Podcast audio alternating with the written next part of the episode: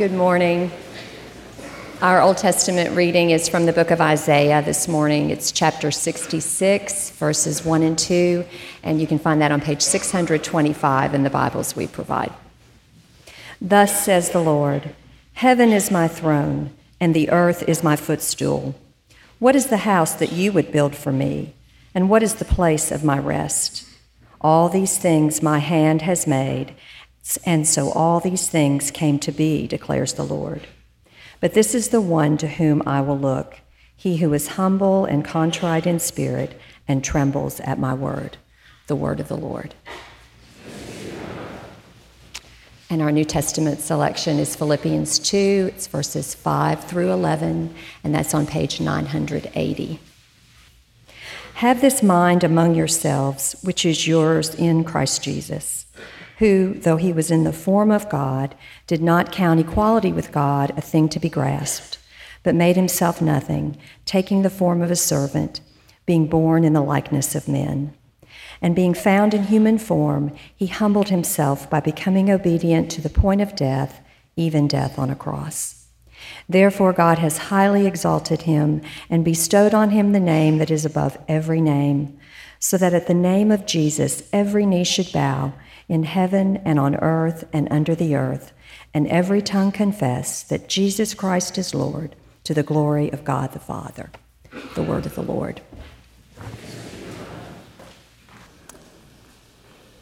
And our text this morning for study is from Matthew chapter 20. Matthew 20, and we'll be looking at verses 20 through 28, but I'm going to begin reading with verse 17 to set the context. If we miss the context, then uh, the whole discussion will not make nearly as much sense. You'll find this on page 825. And as Jesus was going up to Jerusalem, he took the twelve disciples aside, and on the way he said to them, See, we are going up to Jerusalem and the Son of Man will be delivered over to the chief priests and scribes, and they will condemn him to death, and deliver him over to the Gentiles to be mocked and flogged and crucified. And he will be raised on the third day. Then the mother of the sons of Zebedee came up to him with her sons, and kneeling before them, she asked him for something. He said to her, What do you want? She said to him, Say that these two sons of mine are to sit, one at your right hand and one at your left, in your kingdom. Jesus answered, You do not know what you are asking. Are you able to drink the cup that I am to drink? They said to him, We are able. He said to them, You will drink my cup. But to sit at my right hand and at my left is not mine to grant, but it is for those for whom it has been prepared by my Father. And when the ten heard it, they were indignant at the two brothers. But Jesus called them to him and said, You know that the rulers of the Gentiles lord it over them, and their great ones exercise authority over them. It shall not be so among you, but whoever would be great among you must be your servant, and whoever would be first among you must be your slave, even as the Son of Man came not to be served, but to serve, and to give his life as a ransom for many. The word of the Lord. The gospel of Christ. It's even better.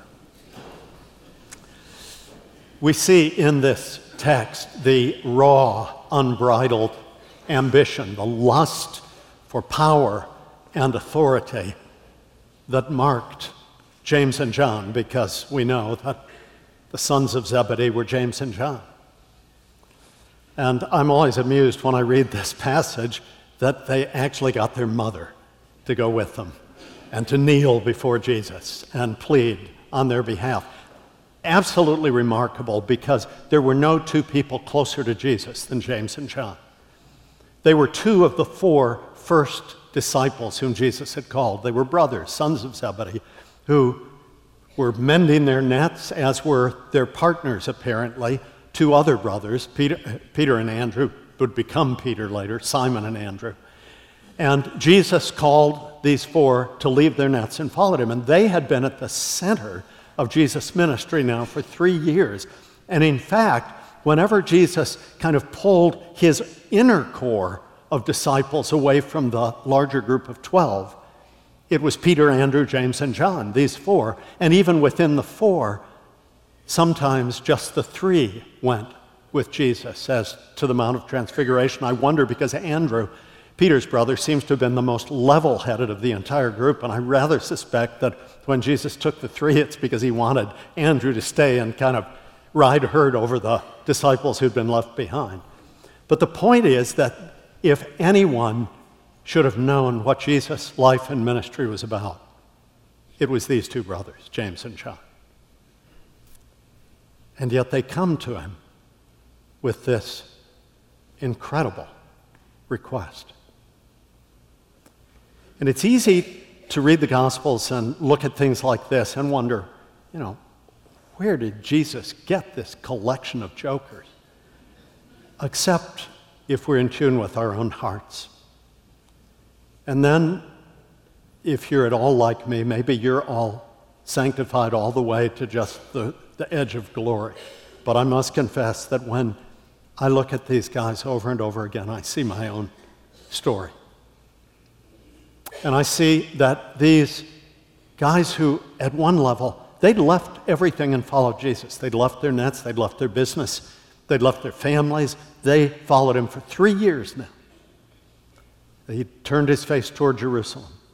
And yet, they still had a whole part of them that was in it for themselves. It's remarkable to me that uh, Matthew tells us that uh, when, when the rich young ruler you know, came running, and Jesus said, Unless you're willing to give away everything you have, give it to the poor, because that's your God, and come follow me.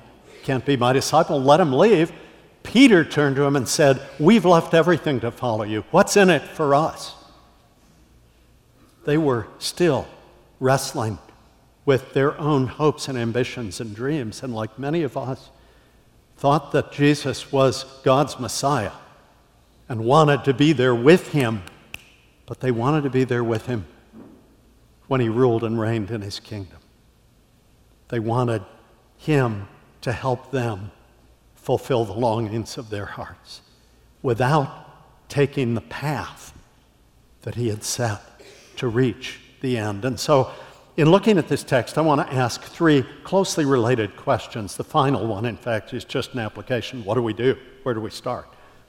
But the first two are very closely related and strike, I think, at the heart of why, of the four commitments that we always are asked to make at our annual mission conference pray, go, serve, give. It is this third call to service that really gets to the heart of the thing. If, if we get this right, then the others follow naturally. If we don't have this right, then the others are just religious exercise done because we think we should, but not really done as unto the Lord, to his glory and gratitude. So I want us first simply to ask why is self sacrificial service crucial in the life of a disciple. And I think we see the reason simply by noting those first two verses, verse 20 and 21. And then the next two verses, we ask a second question that digs down deeper in Jesus' response to the question. Why, though, first, is self sacrificial service crucial in our understanding of discipleship?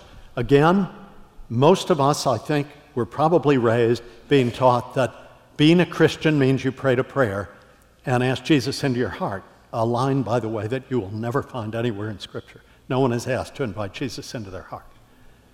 But I'm all for praying that prayer if you know what it means. You're inviting His Spirit to come fill you, take possession of you.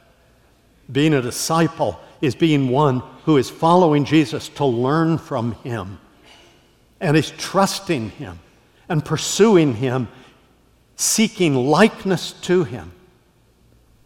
That doesn't save us, as we'll be reminded in the second question.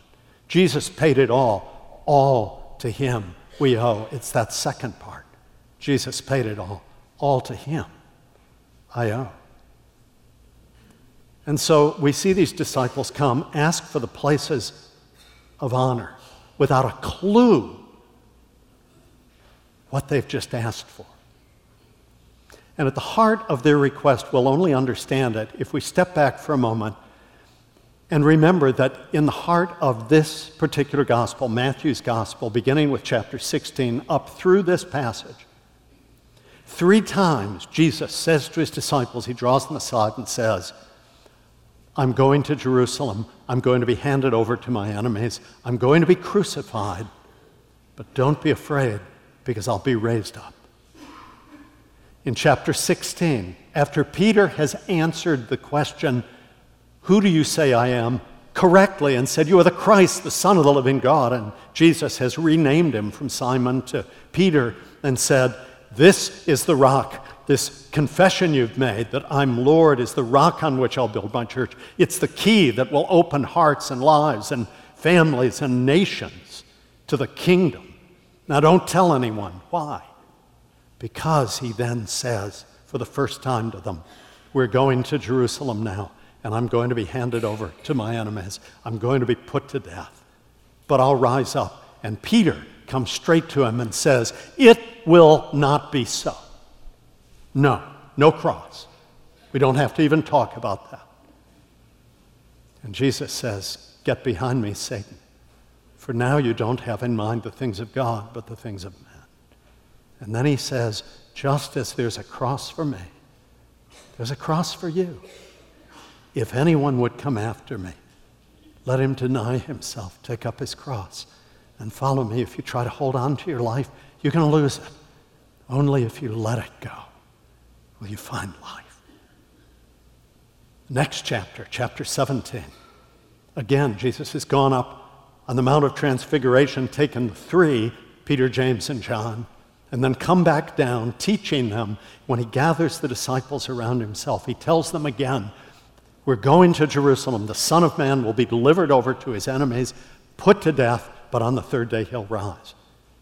And we read that they were deeply distressed at his words. No one says, Unpack this. What do you mean? What, what, what's going to happen? We want to understand. Immediately we read they're deeply distressed, and then they get together, and at the beginning of chapter 18, they go to him and say, Tell us, who is the greatest in the kingdom? That's again their response. No, no, it doesn't have to be the cross. Hey, you want to talk about the cross? We don't want to talk about that. Who's the greatest? And now, here, the setup for this. The third time, Jesus says, We're going to Jerusalem. I'm going to be handed over to the Gentiles. The Gentiles are going to crucify me. I'm going to die, but I'm going to be raised up.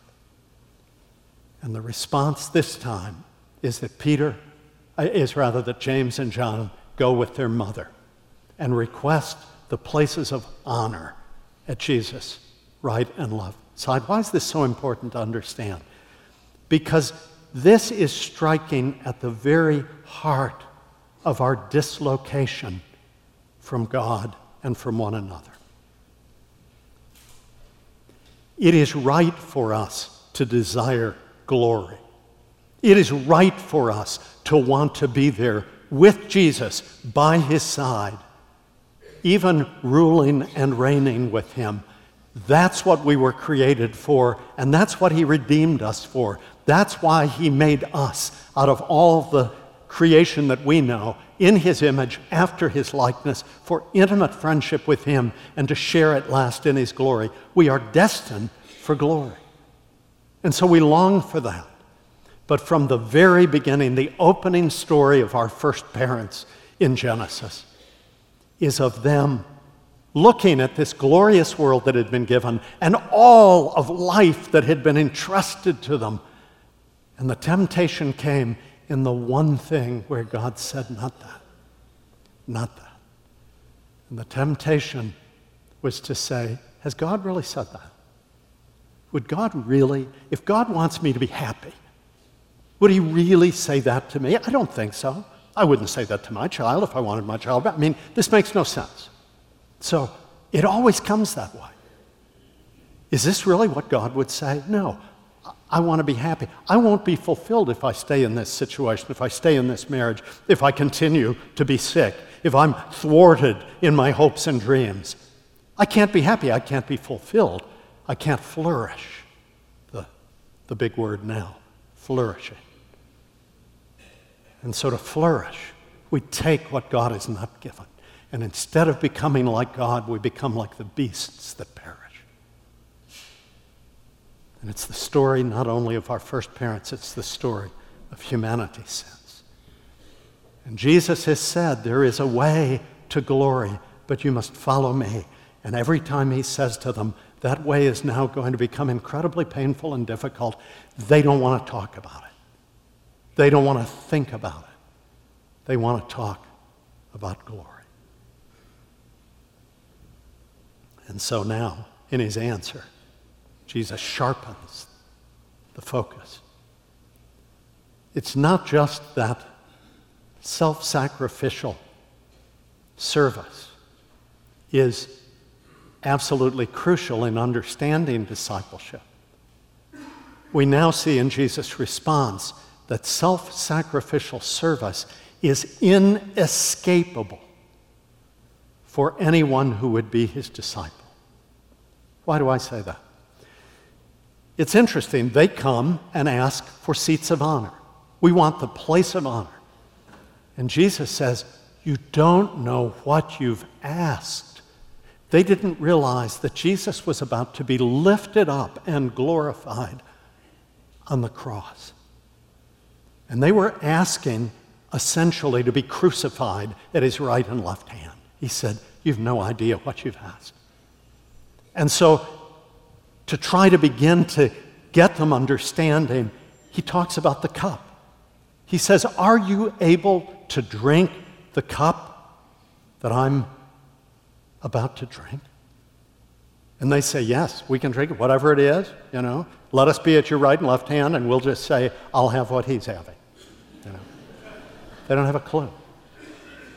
And Jesus, ruefully, I think, says, You will drink the cup.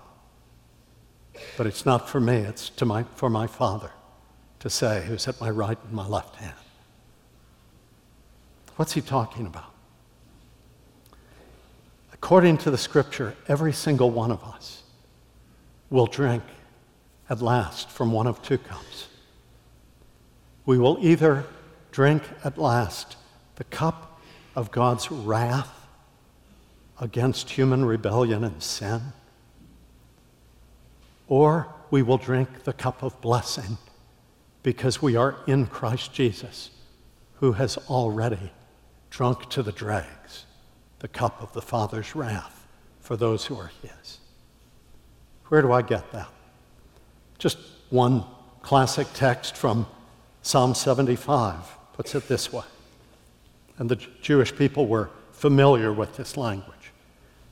In the hand of the Lord, there's a cup with foaming wine, well mixed, and he pours out from it, and all the wicked of the earth shall drain it down to the dregs.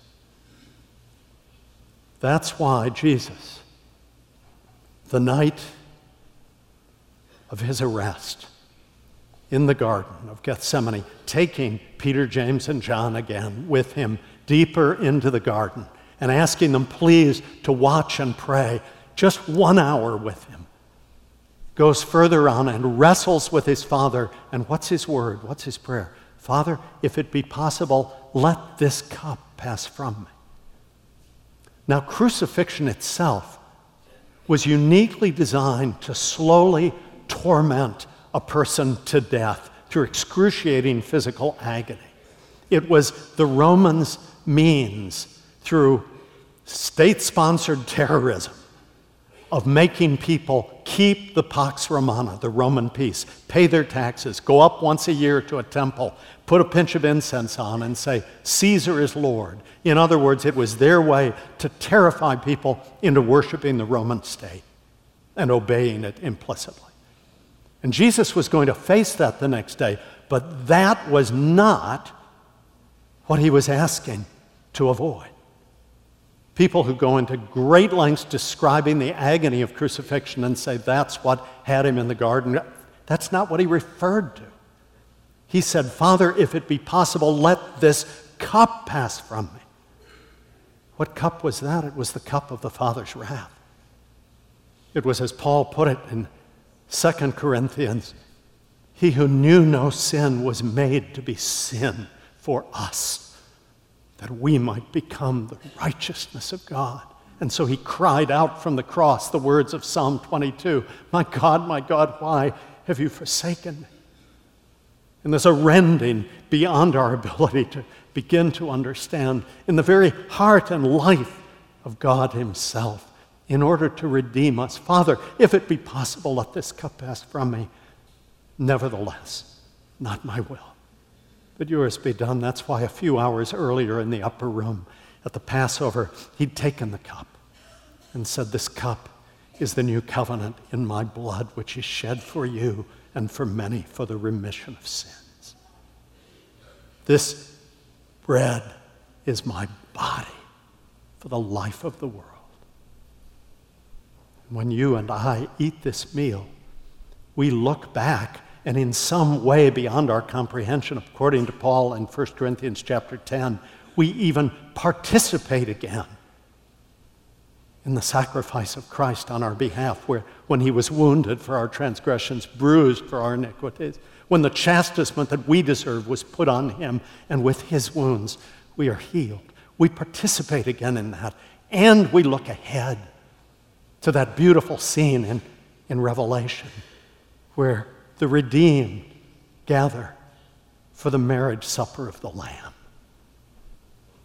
Why can we be there? Because Jesus paid it all. All to Him we owe. Self sacrificial service is tied to His obedience. And so, as they came to arrest Him and Peter drew his sword, John tells us in John 18, Jesus said, Put away your sword. The cup that the Father gives me to drink, shall I not drink it?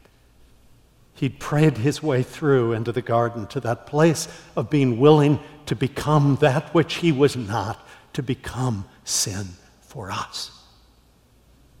And that's what Jesus is pointing to here. Are you able to drink this cup? Those who are not in Christ one day will have to drink it, and it will be to their eternal destruction. John tells us in the Revelation that the, the day comes when the bowls of God's wrath are poured out upon the earth, and the wicked must drink it to the dregs. You and I, who sit here in safety in Knoxville, Tennessee, will one day either have drunk of the cup of blessing or we will drink the cup of God's wrath against rebellion and sin. And Jesus rescued us through his self sacrificial service. And so, if we say, Where do we begin to learn this life that he has given us? We're saved not through our service, but through his. Why did he say, There's a cross for me and there's a cross for you? Because our cross, his cross reconciles us to the Father. Nothing can be added to it. But our cross reconciles him to the world we take the message to a lost world in self sacrificial service. So, where do we begin? Final question. Jesus answers in verses 24 through 28. He says, The rulers of the Gentiles lord it over those under their authority. They are in charge. They tell this one to go and this one to come. They rule and reign. He says, It shall not be so for those who are mine. That's not how the kingdom of God is carried out. But anyone who would be great must be least, must be a servant, must be doulos, a bond slave. That's what you have to become. What does that mean? It means, as I've said so often to you, and I say to myself daily, on awakening, we awaken first with this I am crucified with Christ. Nevertheless, I live, yet not I. Not that old fool, that old self created John Wood. That's past. That's dead. But Christ, who lives in. And the life that I now live in the flesh, I live by faith in the Son of God who loved me, gave himself for me. Our service starts there, and it should end at the end of each day with that reminder as I go to sleep let my dreams honor you. Let me awaken refreshed to serve you and serve you well. Let me never forget that I have been bought with a price and called to glorify you, beginning with my body. Here I am. I'm yours. I'm not my own. I'm your servant. For the Son of Man came, Jesus said, not to be served, but to serve and to give his life as a ransom for many. That beautiful Philippians 2 text that Gretchen read to us. He who was in the form of God did not count equality with God something to cling to, but emptied himself, became one of us, took human form, took the form of a slave, humbled himself, became obedient unto death, even death on a cross. Therefore, God has highly exalted him, given him the name above every name, that at the name of Jesus every knee shall bow in heaven and on earth and every tongue confess that Jesus Christ is Lord to the glory of God the Father. Brothers and sisters, there is no way to glory except through the cross. His cross received through faith, our cross received in the strength of His Spirit. Apart from that, it's absurd to speak of union with Christ. It's absurd to speak of being part of his body. How can I be part of his body and his spirit in me if he's going that way and I'm always going this way and trying in my prayers to convince him to get over here and bless whatever I've decided I'm about? To be a disciple of Jesus, which is what it means to be a Christian, means that we've accepted that we live under the shadow of the cross and embrace the cross because we are joined through salvation with the King of life, who, as the author of Hebrews said, for the joy that was set before him, endured the cross and despised the shame, and is seated at the right hand of the throne of glory. This is our calling. And it's crucial to all the rest because this is what it means to be in union with Christ Jesus. It means that I am His and He is mine. And I'm going with Him, though it be a cross. Yes, James and John got to drink the cup of blessing, but it led, in James' case, very quickly to a place of real pain. He didn't get to reign long here because we read in Acts that just after Stephen was killed, King Herod put James, the brother of John, to the sword, killed him. The James we read of later in Acts is not that James, the one who requested a place of honor. Rather, it's Jesus' brother who left us the letter of James. But James, John's brother, was one of the first to die for the faith after Pentecost. And then John, who was the only one of the disciples who apparently didn't run away, or if he did, he came back because he was there at the cross with Jesus' mother, so that Jesus could look down and say, Woman, behold your son. Man, behold your mother. Entrusting the care of his mother to John. And so he just couldn't die. He lived on and on and on. We have letters from his students to one another, those who sat at his feet in Ephesus and knew him and knew Mary, the mother of Jesus. And finally, he was banished to Patmos, where he would receive the revelation that is the final book in the Bible. Those who humble themselves under God's mighty hand, God will lift up. Those who exalt themselves, God has promised that He will humble. The one whom we serve is the one who came not to be served, but to serve. And all the books on leadership to the contrary, whatever the theory, it seems that once we begin to dig into most businesses, most schools, and tragically most churches, there's an unbiblical model of power and rule going on. Nearly every church split is not actually over theology, but over power struggles. And Jesus said, It can't be so, not if you're mine. Because I came among you as a servant. And if you would be great, you want to talk about greatness? The way up is the way down. The way to glory can't go around the cross, it has to go through it. Are you ready when you wake up, if you live with a family, to say, My husband or my wife, my children, my parents, my siblings are not given to me to fulfill and satisfy my sense of what I need? If I am in Christ, I have now been given to them in order to serve. The people I work with, the people I go to school with, the people that are my friends, do not exist in order to make me feel better about myself or to satisfy what I consider my needs. Instead, the one whom I call Lord, the one who is now enthroned in glory, humbled himself, came and served, gave up his life, and then looked across the millennia in my eyes and said, Come, come, come.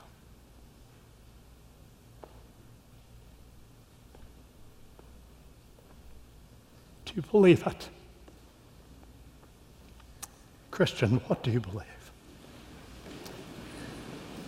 I believe in God the Father.